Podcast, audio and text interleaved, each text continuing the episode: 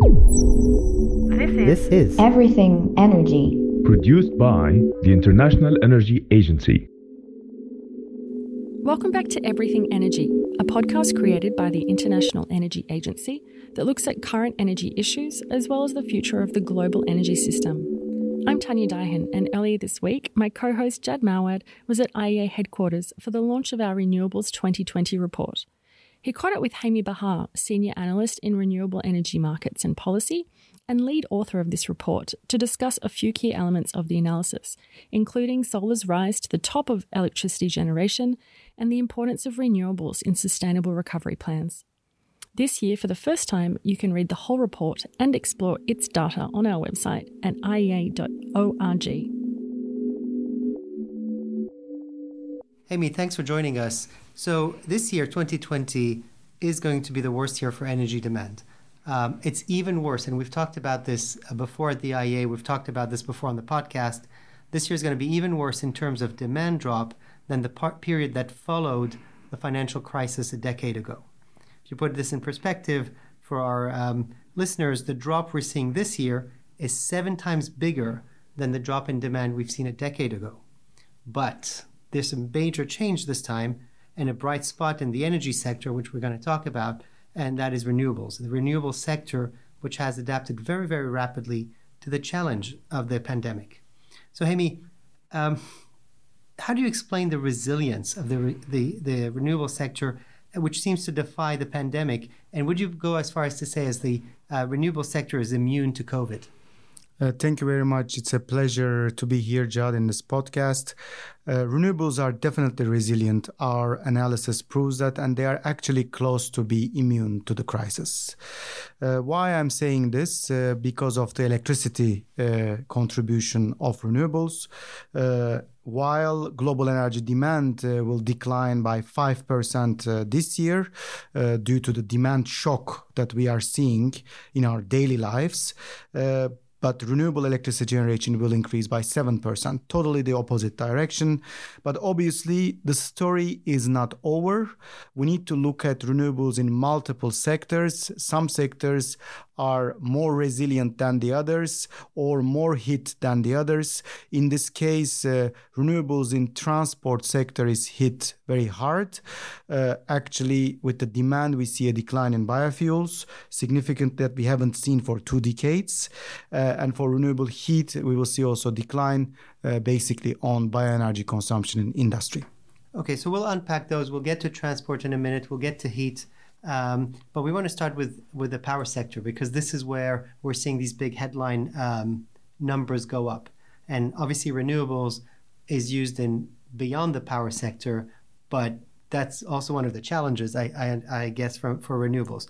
So in those areas where it is being used, it's being used a lot more. Um, and last month uh, we released the World Energy Outlook, uh, which kind of crowned solar as the king. Um, long live the king, I guess, because here in your report, you're really validating the outlook for 2020 and for the next few years. So, walk us through a little bit about kind of what is this great solar story? Of course. So, uh, in 2020, first of all, uh, we will see, despite all these uh, disruptions, crisis, uh, the supply chain problems, we will see renewable capacity additions to increase despite the crisis. So I would like to emphasize this. Uh, and uh, the majority is solar. Uh, and the solar's uh, uh, resilience, especially in the large scale projects, is proven in almost every part of the world where uh, in United States, in China, after a few hiccups, developers really increased uh, the uh, construction activity to complete the projects. And it is important to mention that solar accounts for now 50% of all increase in global uh, electricity capacity. Uh, which means an impressive number.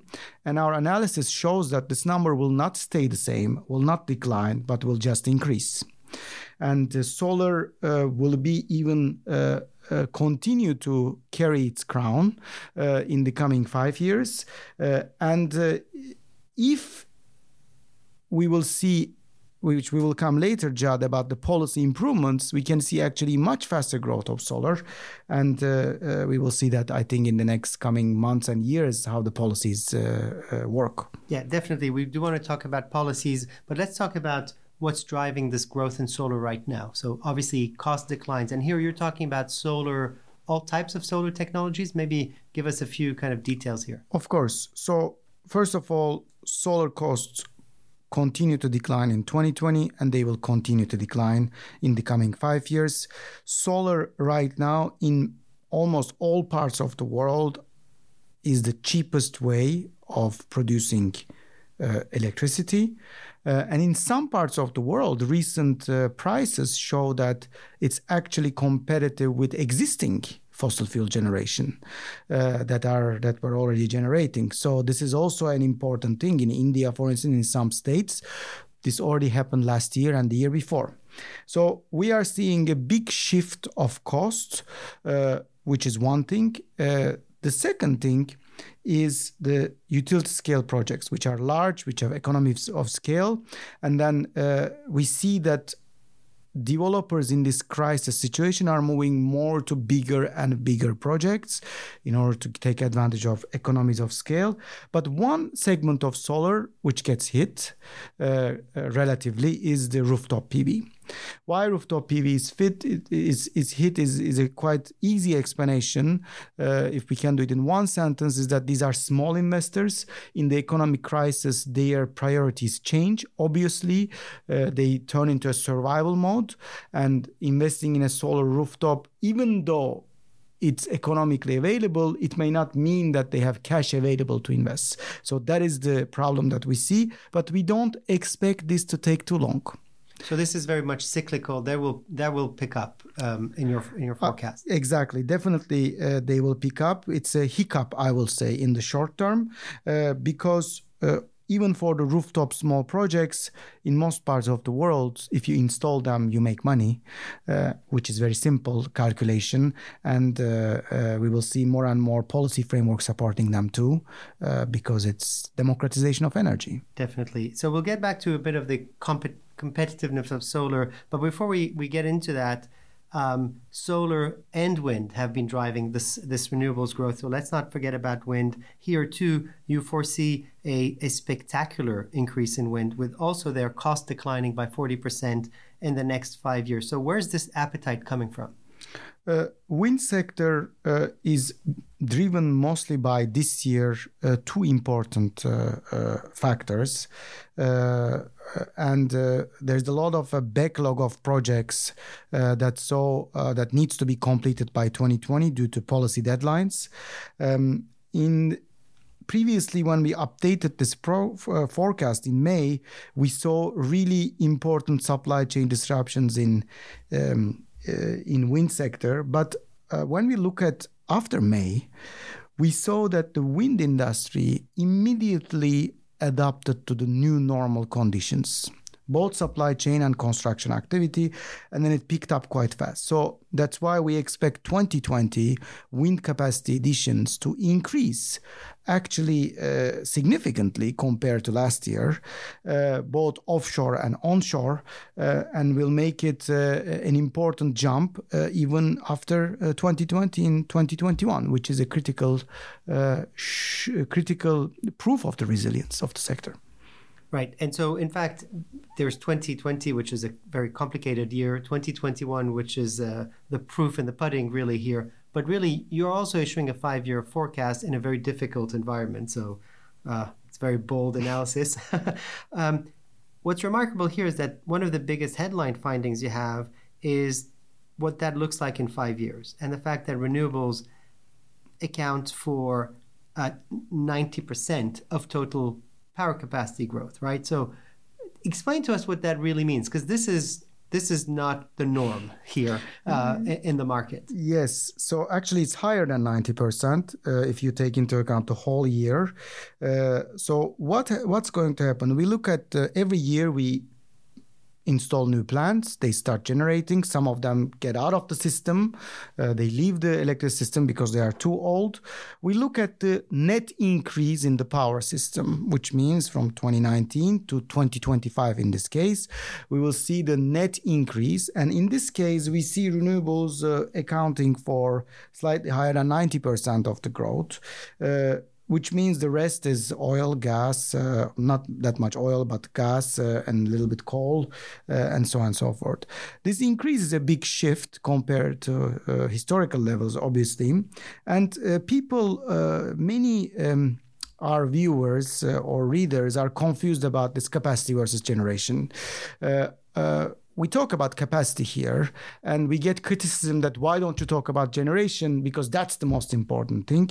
Indeed in the next five years renewables will account for 100% of the generation increase on top of the capacity uh, because first of all is a 2020 is a demand shock the demand will decline then it will pick up slowly according to IEA uh, expectations but renewables will continue to grow significantly and will make up for the full increase of the generation.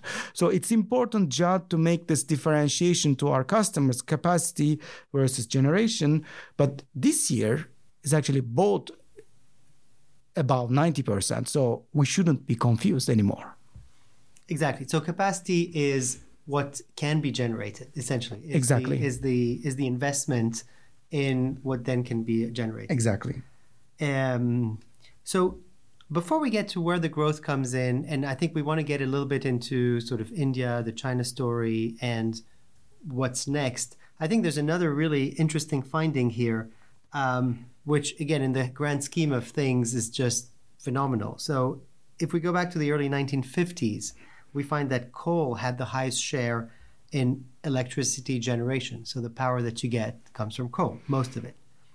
But before 2025, you're saying now that renewables will overtake coal as the number one source of power gen- of electricity generation, and that's that's pretty stunning. This is another one of those historic moments. That's here to stay, right? So that's definitely here to stay, and uh, actually, it can even be earlier if uh, the renewables accelerate faster, which is a possibility in our accelerated case, uh, depends on the government policy. So this this landmark uh, moment, as we say, is going to happen somewhere between 24 and 25. It's quite important because it's since 1950s that for the first time coal will lose to become the champion of electricity to renewables. Um, and uh, renewables will become the largest source of global electricity generation by providing one third of the full system. And solar is the king, but hydro is the queen here in this case, uh, because hydro uh, provides, will still provide the majority uh, of this uh, electricity that is coming from renewables. Solar PV leading the growth. We, we say the, we refer it as a king, uh, but hydro and wind shouldn't be forgotten because uh, they will provide a lot of electricity of this, of this 33% when you combine both and including solar. And it's an important landmark and, and I do not think it will change or reverse over time. Uh, all our long term scenarios show beyond this report that this will continue. Okay, give us a bit of uh, a sense of where this uh, growth is going to come from uh, next year. So, European Union, India, China. Sure. Next year, uh, we will see renewable capacity increase uh, uh, growing by 4%. So, new additions, as we mentioned. And there are two drivers to this. In this case, it's China and the United States. Uh, why? Because there are policy deadlines that are coming uh, to an end uh, uh in by the end of 2020, which were expiring, then extended in the United States a little bit for one more year, but it had a big impact of the deployment. So we will see that boost, and also in China, China decided in 2019 to phase out all renewable subsidies. So there's a big push of developers to get those subsidies. This is for 2020. 2021 is a different story, where US and China remain strong, but uh, increase is coming from mostly India. Uh, big jump on Indian, especially solar PV uh, growth. Uh, India uh, mentioned in the launch presentation, maybe it's important to mention here that auctioned record level of uh, solar PV capacity this year, which will be commissioned in the coming years, 2021 included. And also European Union, we see an important shift after the 2030 targets and policies in the European Union. Countries are putting more efforts for the plan plans to reach 20, new 2030 targets. And uh, we see Spain, France, Germany pushing uh, new capacity. And we will see a big jump in 2021 and beyond in the European Union because of the ambitious targets. So you mentioned in the report also that beyond that, there's new policy certainty coming along. There's another big policy change, I think, that many people now expect with the result of the US election. So, how does that impact or affect your um, your forecast? Sure. It's an important uh, point, the policy, because in 2022, there is a lot of uh, policy uncertainty that is coming in. Uh, let me give you a few important ones. So, as I said, China subsidies are phasing out. A new plan will be announced in 2021, and we will don't know how this will affect 2022. The same thing for the US. US wind incentives are expiring this year and next, and 2021 we do not know what the new administration will implement. So it's a question mark. So we reflect these in the main case, um, and in the accelerated case, which we see about 25 to 30 percent more growth of renewables globally, we look at if those policy questions are addressed, how fast renewables could go. Uh, and uh, to answer that question, we go country by country and look at uh, the different options. And just to give you an example about solar PV, in 2022, solar PV capacity additions could reach 150 gigawatts, which is 50%, almost 50% more than today in just two years uh, in the accelerated case. And uh, just 30% of this increase can come from China alone because China plays a big role. And another uh, one is coming from US, European Union. When you add these on top, you could see easily 140, 150 gigawatts coming online, which is an impressive growth in two years in the crisis mode. Uh, this is not impossible, but it requires policy attention and policy uh, resolutions uh, to problems, and uh, uh which may be the case in the coming years. We will see. So that's really interesting because your accelerated case sees this big ramp up. Um, at the same time, we are also seeing or hearing about policy, sort of more ambitious policies. I think there's a growing number of countries that have announced net zero targets for 2050. Clearly, that's going to have to ramp up over the years and decades. But is that the kind of policy shift that you would want to see for for you to be able to kind of get on this accelerated case ramp? This is the first step. These big policy goals over the long term, it's the first step, but it's not enough. Then we need to look at what policy frameworks are implemented to reach those targets, which we actually look at more in detail. Because, for instance, China announced uh, a net zero target but we do not know in the next five years what will be the incentive scheme for renewables. Japan announced a similar one. Uh, in a similar situation, feed-in tariff uh, are changing towards a different policy. The details are being discussed. Uh, the same thing from the United States. New administration have very ambitious policies, but we don't know how they will be implemented. So we need more than the targets. Targets gives a pos- positive indication, but we need more details to understand how those targets will be achieved. This is what we watch for right. in every single market. So, with that goal in mind and those uncertainties you just mentioned, and at the same time, an economic crisis that we're still living through and a health crisis, obviously, with the pandemic that is still ongoing. What does that mean for investor appetite for renewables? It seems like there is strong appetite, actually, and that's being confirmed despite these very, very difficult economic conditions. Exactly. Uh, we looked at uh, various resilience indicators this year. Uh, we like to talk about the resilience word. We say we prove the resilience, but we backed it up actually in the report. Uh, we looked at uh, various indicators uh, w- which can indicate that renewables are strong. And uh, the first one uh, was this performance of renewable companies in the stock markets. Why this is important? It can be speculative, of course, but it's important because it's important for their financial health. And it also gives an indication of the future perspectives of the investors whether they want to.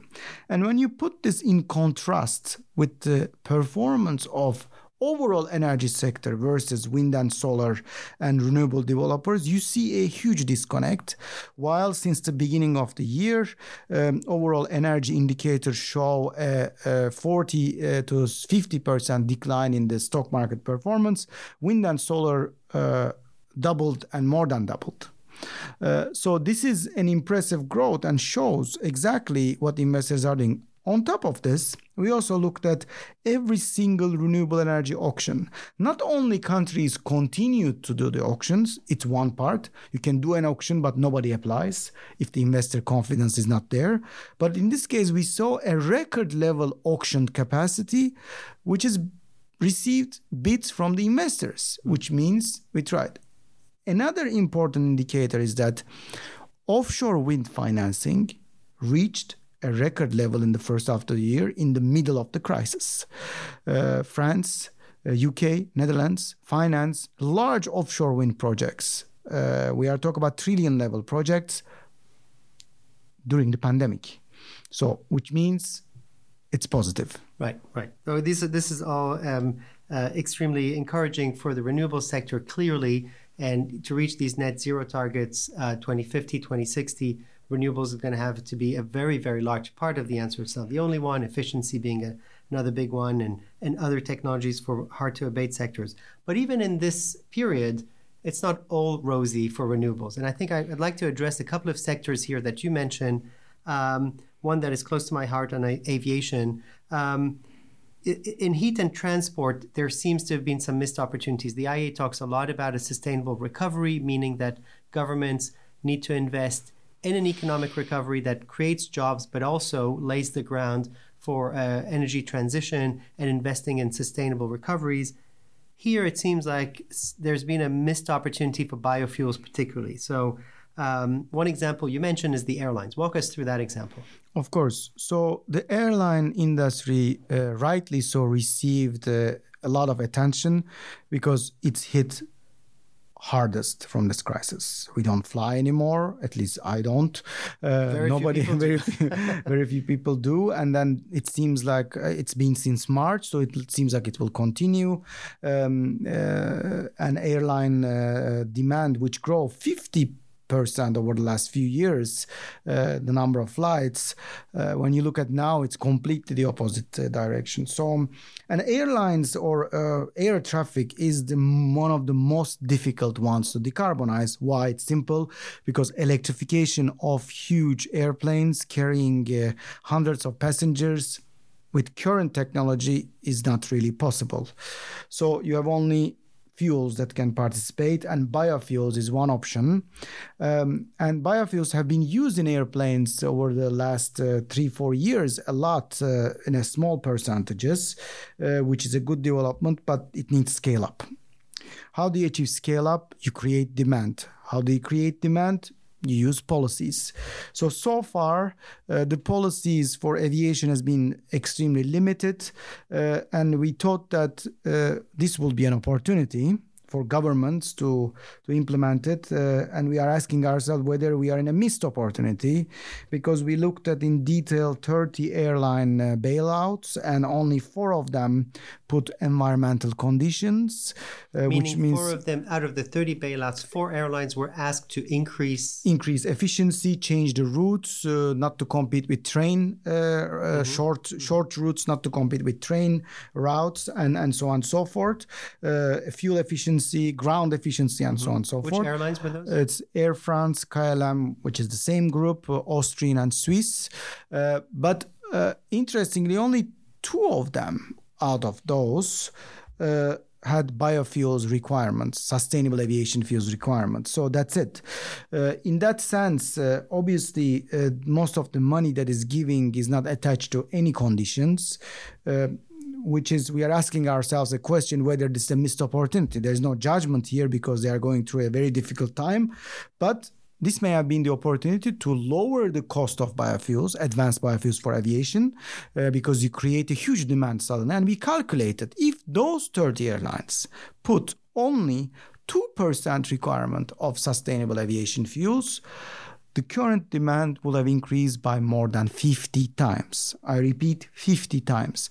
And if something increases by 50 times in two, three years, which means you have scale, you have demand, you have cost declines, uh, you have a better supply chain, uh, you have more companies investing it, and so on and so forth. So, as of today, we don't see that. Right. Maybe we will see. Right. So another gr- great uh, sort of uh, um, sense that uh, recoveries, economic recovery bailout plans should really include sustainable objectives, climate objectives, etc., because uh, we can see a very large leverage effect, uh, certainly, um, and, and, meet many uh, different goals at the same time.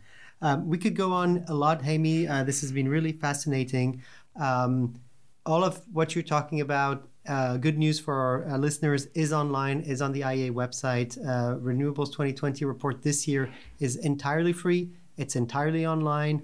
we have over 150 charts online all of your analysis. And also, for the first time this year, we had a very elaborate data dashboard that uh, you can play with, uh, looking at all kinds of metrics. Describe this a little bit for us, because that's new for the IEA. Of course. So uh, uh, it's almost like a revolution, I will say, for the uh, for the uh, for our report at least, because we used to publish classical PDFs. Now the full report is online.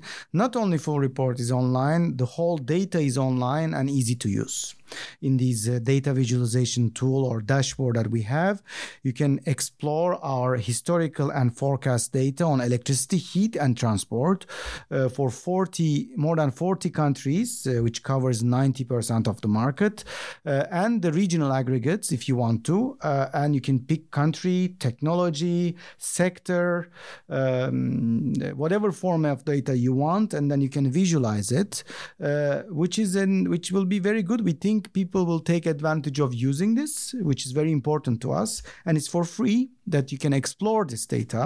Uh, and uh, I think it's it will attract a lot of attention, and people will use it more and more.